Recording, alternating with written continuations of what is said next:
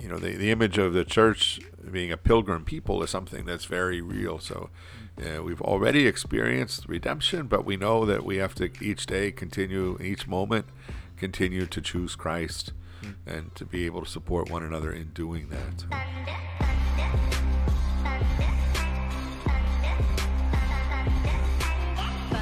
Sons of Thunder is a podcast for young men by young men about living a life centered around faith, fellowship, and fitness.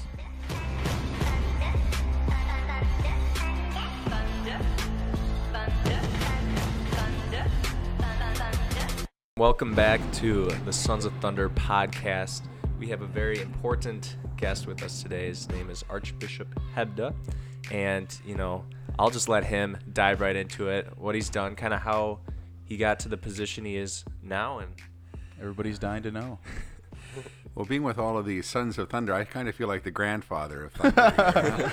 Grandpa little bit, Thunder. little bit on the old side, huh? Papa but T, Grandpa I'm Thunder. really excited when I hear about the the work that's being done in in uh, really helping people to discuss important topics. I've been here in the Twin Cities for a little bit more than two and a half years as the Archbishop. Um, I'm really happy to be here. It, I'm originally from Pittsburgh. St. Paul's an awful lot like Pittsburgh, so it's been an easy transition. And even on a very cold morning, I feel very much at home. It's a warm place. We're in Sitzmann Hall right now. Absolutely. The mobile the heat's pod working. squad. yeah. Awesome. Well, we want our audience to get to know you a little better besides just the uh, what Wikipedia might have to say. So we're gonna dive right into some lightning round questions, Okay. um, just super quick. Um, I'll start us off. yeah, go ahead. And Archbishop, you studied in Rome for a while. You must have gotten acquainted with the restaurants there. What's your favorite restaurant in Rome? It depends what I want to eat, right? So my favorite place for carbonara is the Dodici Apostoli near the Gregorian or the Church of the Twelve oh, Apostles. Oh, is huh? that by Abruzzi? It's that's the Abruzzi. Oh. that's Okay. exactly it. Oh, so you know it. Good. John's been to Rome we were four just checking times. you. so- Yeah, yeah. Vetting, making sure you were answering correctly. Good, good. But I have other places that I like for, for pizza. I like La Fraschetta in Trastevere. Oh, we What like about- Trastevere for a What about different reason. Gelato? Gelato, I like. It, it wasn't there when I was there, but I've come to know it since is Frigidarium, which I really like. Yeah, Uh, That's That's two the two, go-to. Archbishop. Yeah. Very good. the Cremeria and the Pantheon, I, I like too. Yeah. near the Pantheon. Mhm. So. Can't go wrong. Right, Nice. Shani? Okay. Um, what's your favorite vacation spot to get away from all of this hecticness? You know what? My um, my family lives in Florida, Oh, on, wow. in Sarasota, and so uh, for the last twenty years or so, that's always been my vacation spot. Uh, but it's an opportunity to see family, especially since Mm-hmm. I've been living apart from them. Um, I like to travel a lot though too, and you mentioned Italy already. Mm-hmm. So if if I had to plan a vacation somewhere other than Florida, it would be uh, somewhere in, in Umbria or Tuscany, I suspect. Oh, yeah. Beautiful. Yes. Beautiful. The roots. Is that where your family's from? No, my uh, grandparents are on my dad's side are from Poland. Okay. and my mother's family was Irish. Ah. So good Catholics. They both like beer on both sides. Yeah. All right. Well, we're wondering if you have a favorite joke or maybe a favorite Catholic joke that you could share with us. Boy, I'm terrible with jokes that way. Huh? Putting you on the spot. Which, Yeah, right on the spot. which is awful, huh? So um, one that I told yesterday, um, it, it was we were cause we were hearing about uh, in the, from the book of Nehemiah how the people came together and they had the law read to them for from sunrise until midday, huh? And Yeah. so I was thinking, oh, there has to be some joke about uh, the length of homilies or the length of getting people together. That's and, thinking. and so I, I, I, told this story about a, a young uh, boy who, uh, in the midst of a homily, says in a whisper, a stage whisper that everybody in the church can hear, saying, Do you think if we put some money in the collection basket, it'd stop now? That's Well done. Well that's done. hilarious. Glad he asked. All right. What's your favorite saint? Do you have a My, particular my one? favorite saint, I have a couple, but the one I go to the most is Saint Philip Neri. And I uh, had saint. a little bit of a devotion to him before I, I moved to Rome as a student. And then in the, um, the 18 years that I was in Rome, he was kind of my go to guy. Yeah. And when I was going uh, to school, I would pass the Chiesa Nuova um, every day and I'd stop in and have a chance to chit chat with him, especially when things weren't going so well. So he's always been um, been my favorite, and I, I love um the way in which he's really the apostle of joy, and he wasn't afraid to deal with a difficult age. You know, It's kind of like the anti-Grinch. You know, his heart grew out Yeah. of joy. isn't Yeah. that great? Yeah. Huh? So much so that even the rib cage, uh, uh, you know, was broken. huh? Expanded, Yeah, yeah. expanded. It's crazy. It's crazy. Yeah. Amazing. Um, what would you be if you weren't a priest? Well, you know what? I was I was a lawyer before I went into the seminary, and I kind of yeah. liked it. So uh, not kind of, I liked it a lot. so I, I think I probably would be a, a lawyer. Um, I don't know. I, at the time, I was really interested in doing labor law because it Okay. seemed like it was a good area for bringing people together to get uh, consensual uh, agreements there. But um, so I probably would do some kind of law. Uh, I think my in the time that I've been a, a priest, I, my compassion for those who are uh, on the margins has increased. I, I might end up doing some kind of public interest law. That's really cool. Where'd you study law? I studied at Columbia in New York City. Oh, very nice. It was it was. I really wanted to. Um, I thought I wanted to do something in international law, and and so I chose Columbia because the UN's in in New York. Yeah. sense. And I thought, oh, I'll learn something there. But I, I really, I wasn't real sure I was going to finish law school. I really wanted to just take the international stuff and run, and um, and I ended up liking it a lot, and ended up doing uh, something very different. But Oh. That's great. It's awesome. What is the funniest thing that has happened to you as Archbishop? Or we could even say like in the last week, something humorous that happened. It's got to be daily at this point. this podcast. Clowns Getting invited asked me. to be on this podcast. yes, yes. No, you get some really funny letters from kids, especially with Catholic Schools Week Oh, coming up. yeah. Right? Yes. So, um, you know, there's one, dear Bishop. You are the very, very best bishop. When will you retire? Right? I saw there, there's a book, um, Yeah. letters to you, right? yes. Okay. The best part of it are the questions. Um, the answers are kind of lame, but Yeah. uh, they were cracking the whip, trying to get me to an- to finish it quickly. And uh, but it, it's been um, it was a nice project. It was a way to kind of connect with Yeah. uh, young kids in our schools. I run into kids all the time saying, "You answered my letter." That's so cool. and um, and there were many more letters that were submitted. We had a group of of teachers who kind of uh, called through them and figured out which were the uh, the best questions, also to be representative of all of our Catholic schools. Yeah. Mm. Well, my mom's a teacher at Highland Catholic School, and right when I entered in the building, that book was there, front and center. So Yeah, I, I think that uh, they're they're everywhere. There are too many copies. Yeah. yeah.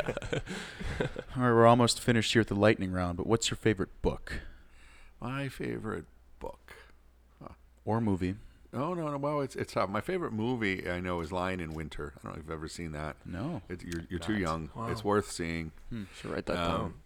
My favorite book, I really, in, in terms of like, uh, I like trashy lawyer novels. So like any kind of like John Grisham stuff. I guess it gets that out, Oh, right? Yeah.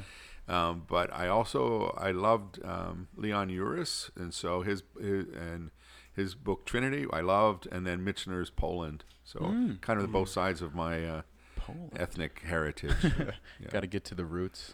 Yeah, it was fun Yes. when I, I got to know after I had read Poland, um, the author James Michener uh, had, was developing a little bit of a friendship with um, Pope John Paul, and so I was studying in Rome at the time, and he would come over and uh, occasionally to, to see him. He also came with Stan Musial, the, the baseball player, and um, right, so they came over to see uh, Saint John Paul, and and uh, they came for lunch at the North American College. So I was happy to tell him what all I liked about his book. I don't think he remembered all of it. you know.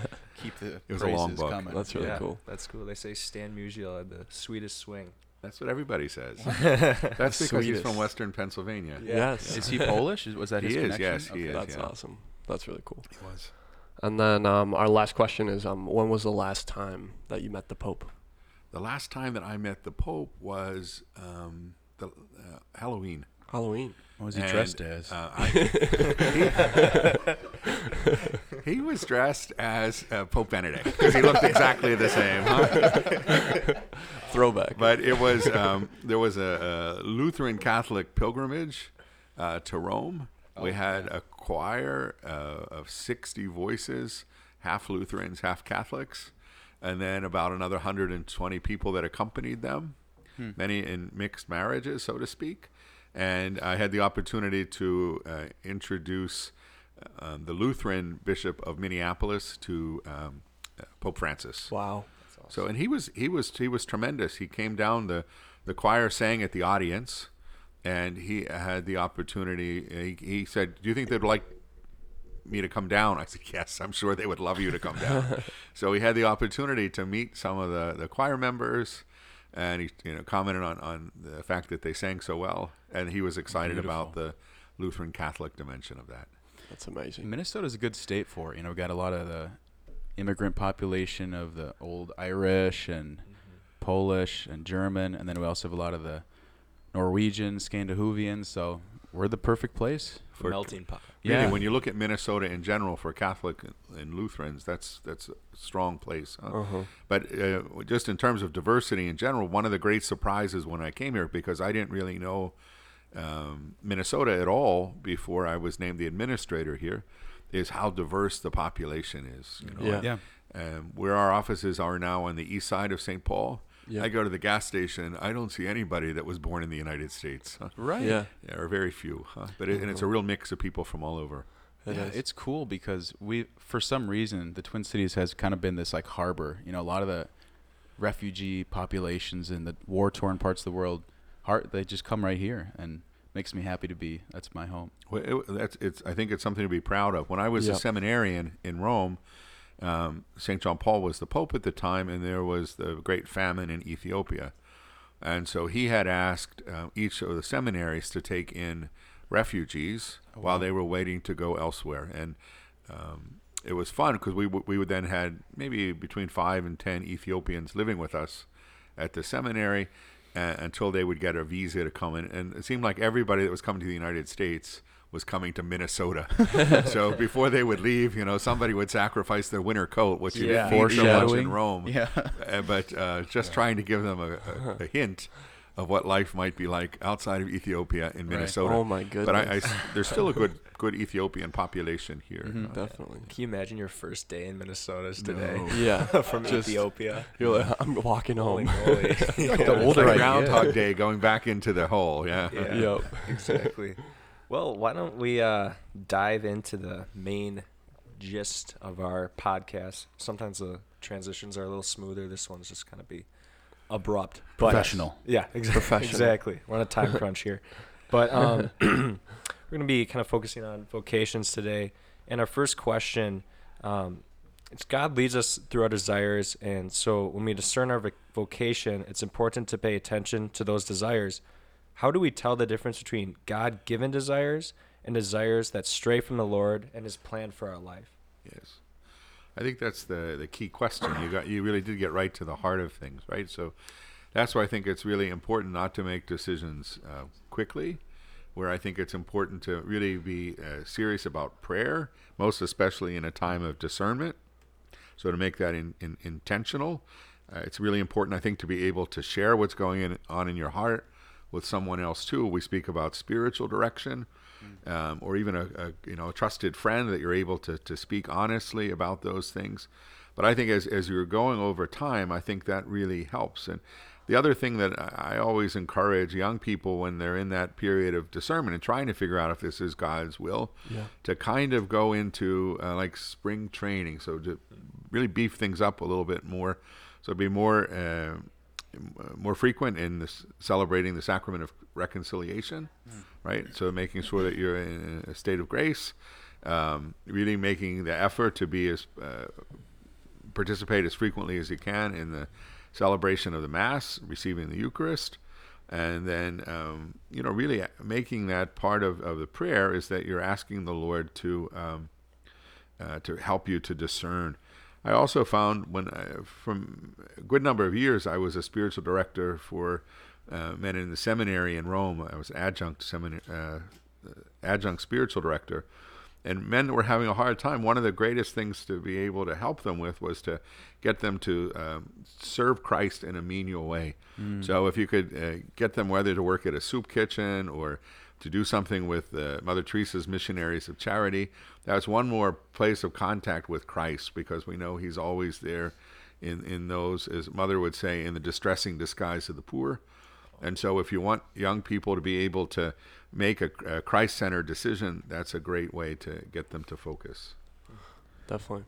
So, um, I guess that kind of leads into our next question: just men discerning the priesthood.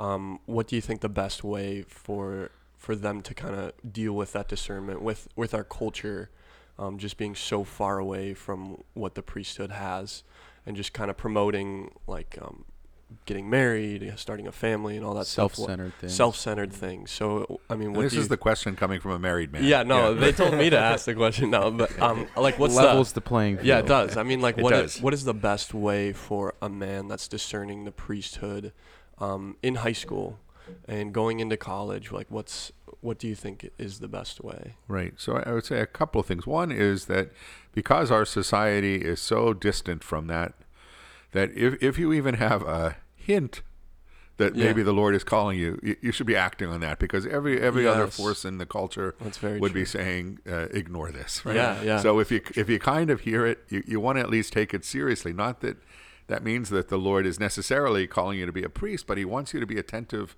to the what, that He does have a plan for you, right? Yeah. And that's a, a great way to do that. So we have some you know programs here in the Archdiocese. We have uh, Andrew dinners uh, where we bring um, young men together and they have that opportunity to to uh, hear others speak about their experience of priesthood.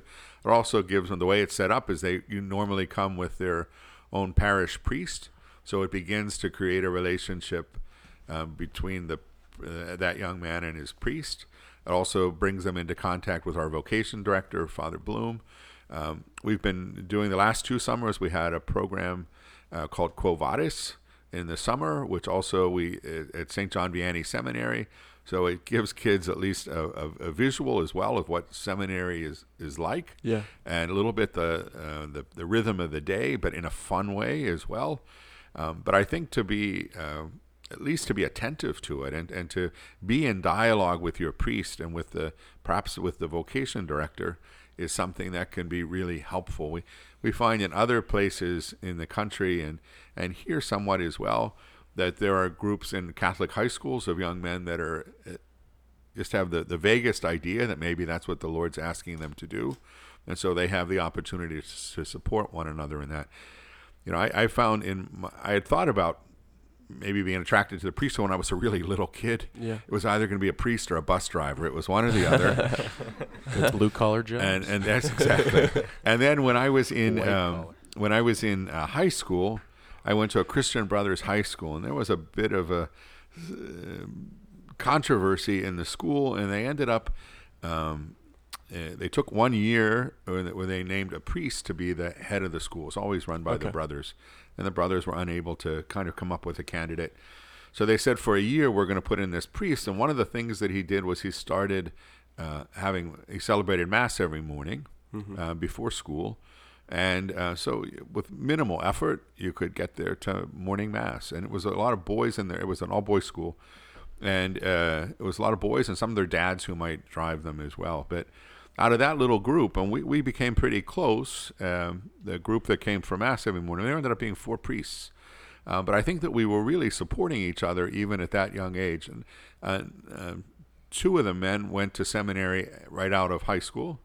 Um, uh, one who was a, a Jesuit went, uh, you know, some years later, and then I, I did the same thing. I, I, you know, I went to regular college and then to law school and then went into seminary. But I think just that opportunity as high school students to support one another and really uh, considering the idea that God has a plan for us was really important. Yeah. That was a long answer. I'm sorry. No, that's a great answer. was great. So, kind of adding on to that, how can let's say a man decides to discern the uh, priesthood, but his family isn't very supportive of that? How can he kind of deal with that issue better? Yes, I mean, it's different in every family. You know, I, I think uh, sometimes it's uh, there can be a very Catholic family that that's not very supportive of the idea of vocation, and that's a little bit of an easier nut to crack in most times because you, I, I think most parents want what's going to make their their son or their daughter happy, and so if they're able to, to see that, I think that that's that's uh, that's very helpful for them. But it it takes some time. In my own case, I, w- I wanted to go to a high school seminary, and um, my parents weren't so interested. So I brought the the priest home, uh, thinking that they would, of course, uh, Nice pasta dinner. yes, uh, and, it ended up that um, they, uh, my my mother. Uh, Made the priest go upstairs into my bedroom and said, "Look at this disaster! If he can't clean his room, he can't go to the seminary." so that was the end of that. You know, at least for for four years. But I think to also to help uh, for parents to see one what's going to make their child happy, uh, two get ha- help them to come to know priests a little bit more and then to know them as as normal human beings. I think that's that's that's very helpful. Um, I think to uh, and we we try to do that here to help parents to see that. Um, you know, many of many of the young men who start seminary here, especially at the college seminary, are going to discern that the Lord's asking them to do other things, and Yeah. that that it's something that's positive for them, that's going to serve them as as husbands and dads, and also that uh, one of the blessings here in, in our diocese is that with our seminary being right on the campus of the University of St. Thomas, it's a very normal college experience in a lot of ways, right? Definitely. And so it's pretty easy for folks to make a transition if they decide that's not what the Lord is calling them to do. And from a parent's perspective, I think that that's that's helpful that their their son hasn't wasted some time or he's not he's not being isolated, but Yeah. he, he's having a normal experience. But I I think those things could be helpful in that. And then pr- prayer is another part of it. So praying that your parents might be able to see, and, and that can be part of the discernment as well. And my own family, um when I when I finally um, and my, my both my parents were practicing Catholics, great great examples in the faith. Um, but when I told them that I was interested in, in applying to the seminary, they were in shock. Huh? And my mother said, "You know, I always prayed that one of my sons would be a priest, but it was never you." Wrong And, one. um, Accept. but I mean, so it's you know, so it, it, they they needed to get used to the idea as well, and Uh-huh. um, and they were thinking of their son the lawyer. It was harder to think of their son the priest. you know? Yeah, definitely. I think I think just in terms of vocation, I think it's really good um, that young men are just going to the seminary and discerning in the college seminary. I think that's great. Just like in terms of relationships with like another woman, with your vocation, it's either you get married or you break up, and that's the same at the seminary. You you become a priest or you don't.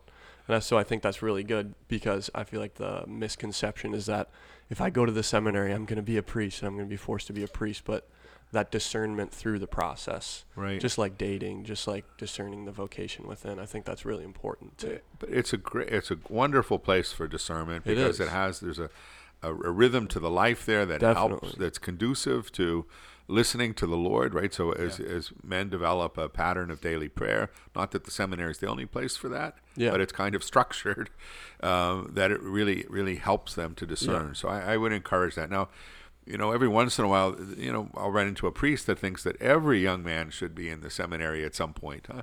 I don't know that that's the case, but if, Yeah.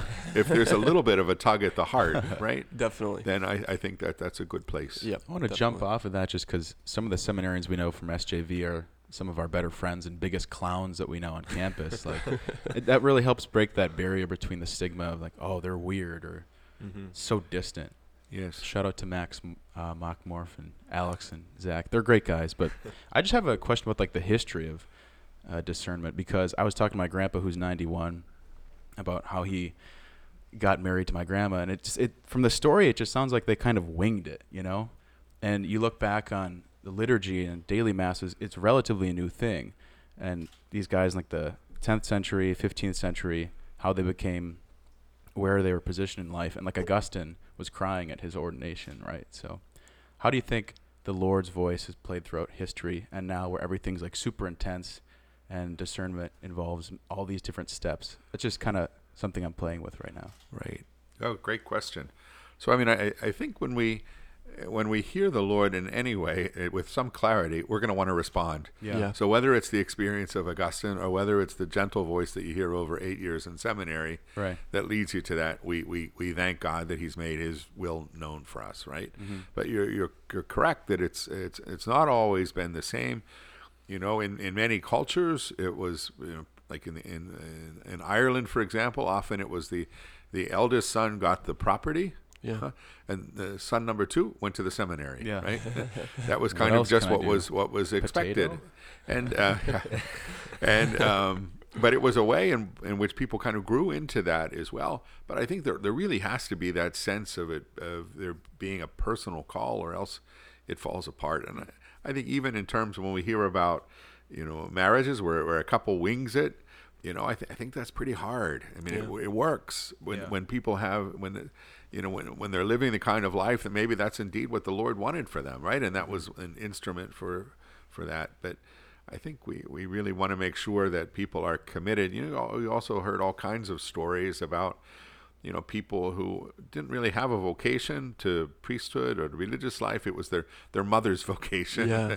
right? Or their dad always said that. And then it was something that they, they did, but then it, it didn't bring the joy for them. So we, we want to make sure that it, there is that personal dimension to it.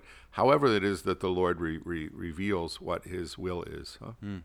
It's kind of like those parents who are overbearing to their children's sports. Like, I wanted to be a great baseball player, so I'm going to hmm. push baseball hard on my son Yeah. or daughter. I, I can tell you, I, I meet a lot of the dads of the seminarians, especially at SJV, and the first thing they say is, "You know, I was in the seminary," and, uh, you know, and so there- there's at least there's an there's an openness to that, huh? Yeah. And uh, I think that that really is, is, is really helpful. But you want to make sure that it's the it's the son's vocation and Definitely. not the dad's Definitely. or Yeah. the mom's. All right. Uh, next question, Archbishop, is what would you say to all the young men and women who believe that our happiness and God's will are two separate things? Yeah. I mean, I think when we, we have to uh, lead a, a, a life that's reflective, where we have that opportunity to consider what, what has brought us real joy in our lives. And we, when we do that, I think we see that that's, that the Lord had a part to play in that, right? And that He really does have a, a plan for each one of us from the beginning of time. And where we're going to experience the greatest fulfillment is when we're saying yes to the Lord. huh? So even Augustine crying at his ordination, huh, I think comes to recognize that, that the, his call was really to be that, that great shepherd. Huh? And um, he was reluctant at the beginning, but where, where he found fulfillment was in doing what the Lord had, had asked of him. And I, I think um, you know, we, we need to be intentional about that as well. So, you know, one of the great um, tools for that is the uh, examination of conscience, huh? and uh, looking at that, whether it be at least uh, once a day, and and having that opportunity to see where the Lord was present in the course of the day and how we've responded. And when when we do that over a long period of time, we're able to see more clearly. I think that it's when we've responded to God's call when that that we've experienced the the greatest joy. Huh? And to be honest with you, and uh, you you folks are much closer to the age, and you are the age. You know that there are there are a lot of uh, young people that are really discouraged um, when they get what they thought was going to give them joy, and it's not it. Yeah. And you know those things that society tells us are, are going to be the source of greatest happiness in our lives um, may turn out to not not really bring that kind of fulfillment. And I, I, I, it, it can if that's what the Lord uh, intends for us. Huh? So really, to put the Lord before ourselves in terms of wanting to do what the Lord wants us to do, I think ultimately brings us the greatest happiness. We were watching The Greatest Showman last night. Several of Oh. us. Have you seen that movie I have yet? not. Oh, great. Highly it's a good recommend. movie. But yeah, that's totally what we're talking about because one of the songs is "Never Enough," and Mhm. not to give away too much, but the singer is saying it's never enough for me. All the uh, stars shining down on me, it's just never enough. And Yeah. so that's like putting yourself first and the reliance on Right. your own desires. It's never going to satisfy you. Yeah, I think that's so prevalent in the culture. So many musicians, so many songs, like even U2. I still haven't found what I'm looking for, you know?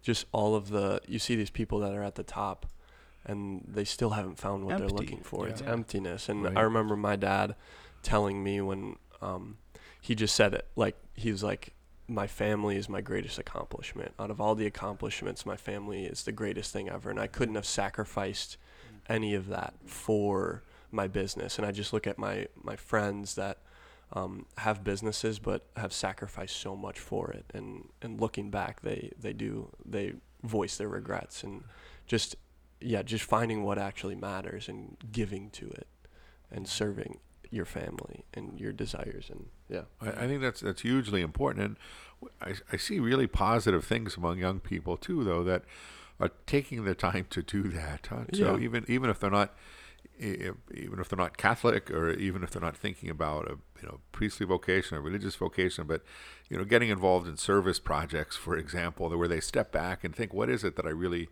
that I want to do in the sense of what is it that God wants me to? What are the talents that He's given to me that uh, I'm going to be able to use for some purpose? Definitely.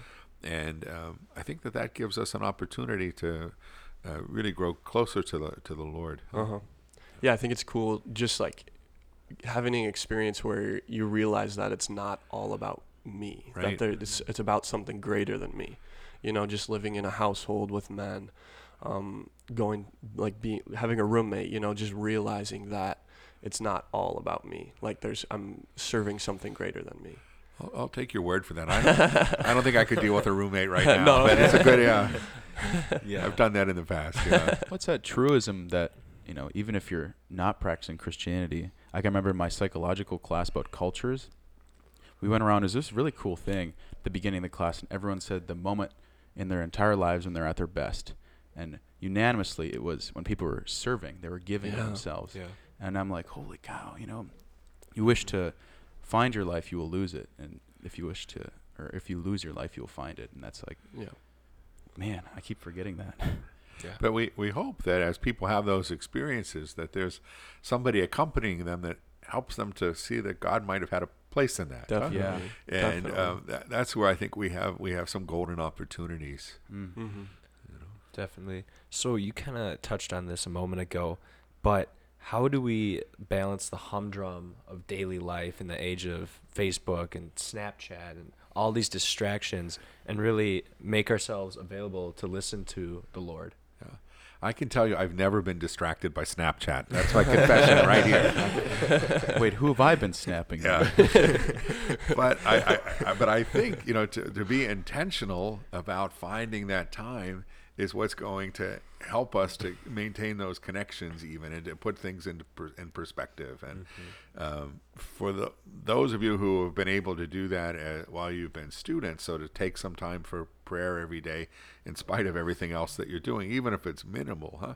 Uh, I, I think is really a game, game changer that's there, but it, it has to be a, a priority, and I think that's one of the areas where, um, you know, being in with the right set of friends can make all of the difference. Definitely. So if if you're you know hanging with a crew that nobody's ever going to pray, well, it's tough to tough to do that. Uh-huh. But if you if you're with other men that are saying, yeah, this is I know I know I should be doing this, huh? and this is something that's important, or, or that's willing to share an experience that they've had in prayer, I, I think that that then helps helps everybody else to kind of pray too. Yeah. So, but it's it's possible, and the, and the, the Lord, I mean. Uh, He's, he's so gentle with us too. So even if we give him a little bit, he's never outdone when it comes to generosity. So even if we give him 10 minutes of prayer, there are going to be benefits that we see in our lives that are going to make us uh, thirsty for, for more. And I think a common misconception too is that prayer is individual, and it, it definitely is in some respects. But prayer can also be communal, and I think people fail to see that whether it's a charismatic, if it's praise and worship, or um, it's just getting together with a friend and praying for each other. But Yeah. I think that's what can keep people oftentimes from praying is because they sit down and you know they might not hear anything for a few minutes per se, but it's definitely there's so many elements to prayer that we can tap into. yeah. We've been having a really positive experience in the diocese with a, a pilot program for a school of prayer because I, I agree with you on that. But one of the other thing is people don't always have the tools at their fingertips, right? So uh, they might need somebody to help them to pray a little, to learn how to pray, and and and you know if they're thinking that prayer is just one thing, and it's not what's ex- it's not what's uh, putting a spark in their hearts, uh, they might give up. So if, if they're able to see, as you, you were suggesting, that there are different kinds of prayer and there are different ways in which the, the, the Lord has made each one of us to uh, relate to Him, um, it, if we're able to find that niche where we know that we're able to pray, that's that can make all of all of the, the difference. Huh? Yeah. I guess I have a question about um, like um, surrounding your schedule. Because in college, we kind of believe the lie that if you're not doing something, then you're not getting ahead. You know, if you're not waking up at five and started studying, if you're not always at the library, we kind of believe that lie. So, I never believed waking up at five. Yeah, but like just asking one of the most busiest in the archdiocese, um, like what do you have any insights to your schedule in get, in like finding time to pray? Yeah. You know, I'm, I'm a late night person. I, I usually recommend to people that they do that first thing in the day. Uh huh. And um, I, I usually find the greatest quiet for me at the end of the day. Um, we have a we have a really simple chapel in our diocesan offices. That's been a great place for me at the end of the day, just to and there's nobody else there, um, other than the Lord, Yeah. and um, that's that's been perfect for me. But I think to you know, just as we would schedule other things, you know, you schedule your uh, I'm speaking theoretically. You spe- you schedule your time at the gym, you schedule your time for meals. You know, Yeah. for time with friends. To to do that with the Lord, huh? But Yeah. in, in a way that's going to be um, doable for you. Too. You want to be generous, but you you want it to be something that you're you're able to fulfill. huh? Yeah. It's so easily overlooked too. Someone asks you, "How was your day?" I went to the gym. I got lunch with a friend, but rarely do you ever hear someone say, "Oh, I went to pray," or "How was your weekend?" You know, I Yeah. went to this bar, so and so, but they don't say, "Oh, I went to mass here and there." And if we can make it become more of a normal practice of ours, and especially even conversationally, I think that's how we can ingrain it more habitually. I, I have a friend who's a campus minister, and uh, she always tells students, and they come for mass. She said, "Normally the priest tells you turn off your phone. I tell you, don't turn off your phone. I want you to communicate with somebody, telling them that you're at mass, right? tweeting the Tell homily. them, yes, exactly. Tell them what is it that you've heard. You want to be listening to your homily. What's the one thing you're going to tweet from that homily? I like but, that. But but share it with your friends, huh? Yeah. No, it's it's not so good when the phones are going off, but it's uh, it can be a, a, a way of really uh, of sharing and, and creating an atmosphere in which people are are willing to talk about those experiences that they have. You know, what has touched their heart, and why has that been important for them? That's proactive. Proactive, Because yeah. we are usually kind of reactionary against phones, like, oh, that's the devil. Foosballs, the devil. but no, you got to use it. Well, it's funny Yeah. with um, you talk to any priest, and you people are always they'll, they'll complain. I see my priest in chapel in, in, in the church, but he's checking his email. I said, How do you know he's checking his email? Oh, he has his looking at his phone. Yeah. I said, Well, what if it's the breviary? yeah. What do you mean? But most of our priests, Yeah. they all they all pray the breviary from their phone. Right. You Yeah. know, Uh-huh. so the phone can can can help with those things. Or now I see you know people as they're waiting for confessions.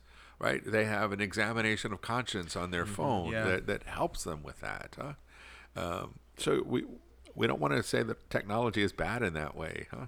Yeah, there was such It a stigma be. around it. There's a friend of mine named Frank, and he's from China. And every like he'd go to mass sometimes, and I'd always see him on his phone, like Frank, stop. But he's reading off your the phone. the mass readings in Chinese. Chinese. And That so is so cool.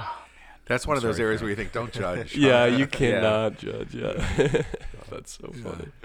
Alright, So I guess we could move into some generalized questions for the last uh, five ten minutes or so. But so Archbishop, what does the kingdom of heaven on earth look like to you? Well, I think the, the kingdom of heaven on earth looks to me like people who are struggling to do the right thing and uh, helping one another to, to do that. Uh, recognizing that in this world, even though Christ has won the victory, we still feel the um, the attractions of the evil one, and that every day we have to be willing to together uh, to address that and to help other people to get to heaven. So that's ultimately our own goal, but it has to be that for those whom whom we love and and for others too. And so I think the the the kingdom isn't a place where it's all. Um, we want a lot of saints, but um, we we recognize that we're on the, we're on the way, we're on the journey, and and so not to be surprised that there are times when we when sin's present or when we fail, um, but at the same time having that.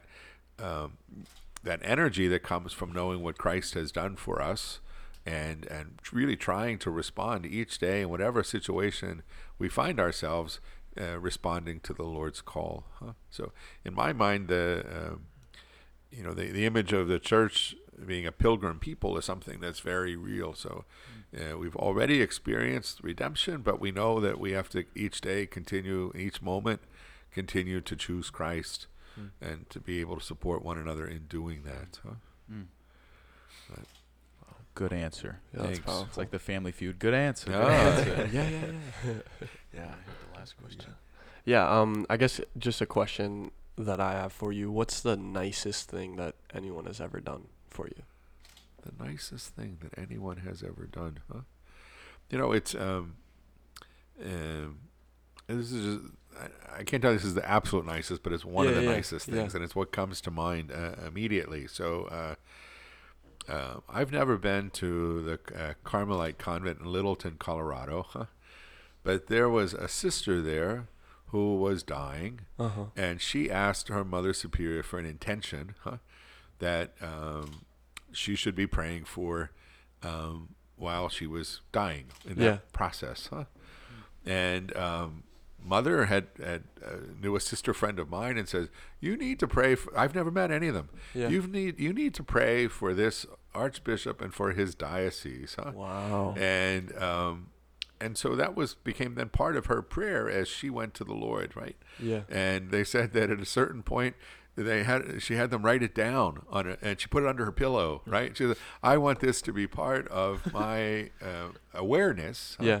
Everything that I do, I, I want to be able to offer that for the Archdiocese of St. Paul, and and for the bishop that I've never met. So they didn't know anything about me, huh?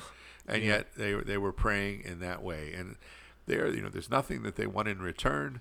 Um, they only want the good, and in Yeah. my mind, that has to be That up is. there with uh, among the nicest. That's things. amazing. I did get a little bit concerned though because when uh, I heard another story that when the um, uh, when the bishops were beginning their retreat, uh, eh, we all went on retreat together this year, which was a pretty interesting experience. 280 bishops at Mundelein Seminary, and um, there was another convent, another uh, cloistered convent, where uh, in this case they had sisters uh, draw names out of the hat for bishops that they would pray for, right? That's hilarious. And, and um, there was a sister who pulled my name and then had a heart attack, right? And uh, and, and so I, I'm a little bit worried now that they're all going to go to God if they pray for me. Huh? Yeah. But, uh, yeah. They need But- to be in heaven to pray need- for you. First the prayer tooth fairy, and then you got cardiac. But no, isn't it? But isn't it beautiful though? Though, just really offering for somebody that you don't know, Yeah. and for a church that you don't really know, but uh, that you know needs prayers. That's huh? beautiful. It's giving really and powerful. expecting nothing back in return. Yes, I, True charity, I think it's terrific that way. Huh? hmm definitely. Well, I guess last question, Archbishop, is what do you want to see from us, the Sons of Thunder? I want you to continue to engage your peers in important topics, discussions about important topics, of, of helping young people to see the, um, you know, that it's it's it's crucial to be willing to talk about the the spiritual part of our lives, even especially for guys, huh? but for for all young people, um, really to uh, recognize that that's part of what it means to be healthy, is to have kind of that balance in every part of our lives. And as I've listened to your podcast, you do that really well. Uh, but just making the making the faith, making life uh, something that has a purpose, um, and that can be joy filled and joyful, I, I think is great. So I, I really encourage you just to continue um, what you've already begun, huh? and I, I hope and pray that it, it grows in its influence. Huh?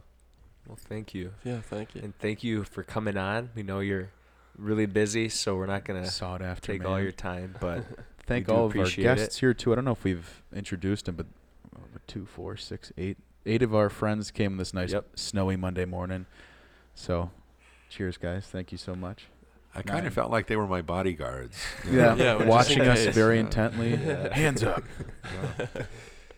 Definitely. awesome. Well, yeah. Thanks for joining us. Anything else, Archbishop? Thank you. No, it's just it was a pleasure to be part of this. Beautiful. Yeah, it's a good process. You know where we are. We're always on the move. So, Yeah, we're like the It's like Ghostbusters. mobile podcast station. Who are you gonna call? It's the pilgrim people. Yeah, yeah, good. yes, we're on the move. But thank you. Yeah. Well, thanks for tuning in. This is Jacob. This John. is Sean. Oh. Oh, Oh, this man. is Sean. We've never done this before. John and And Archbishop Hebda. Thanks Beautiful. for joining. Thank you.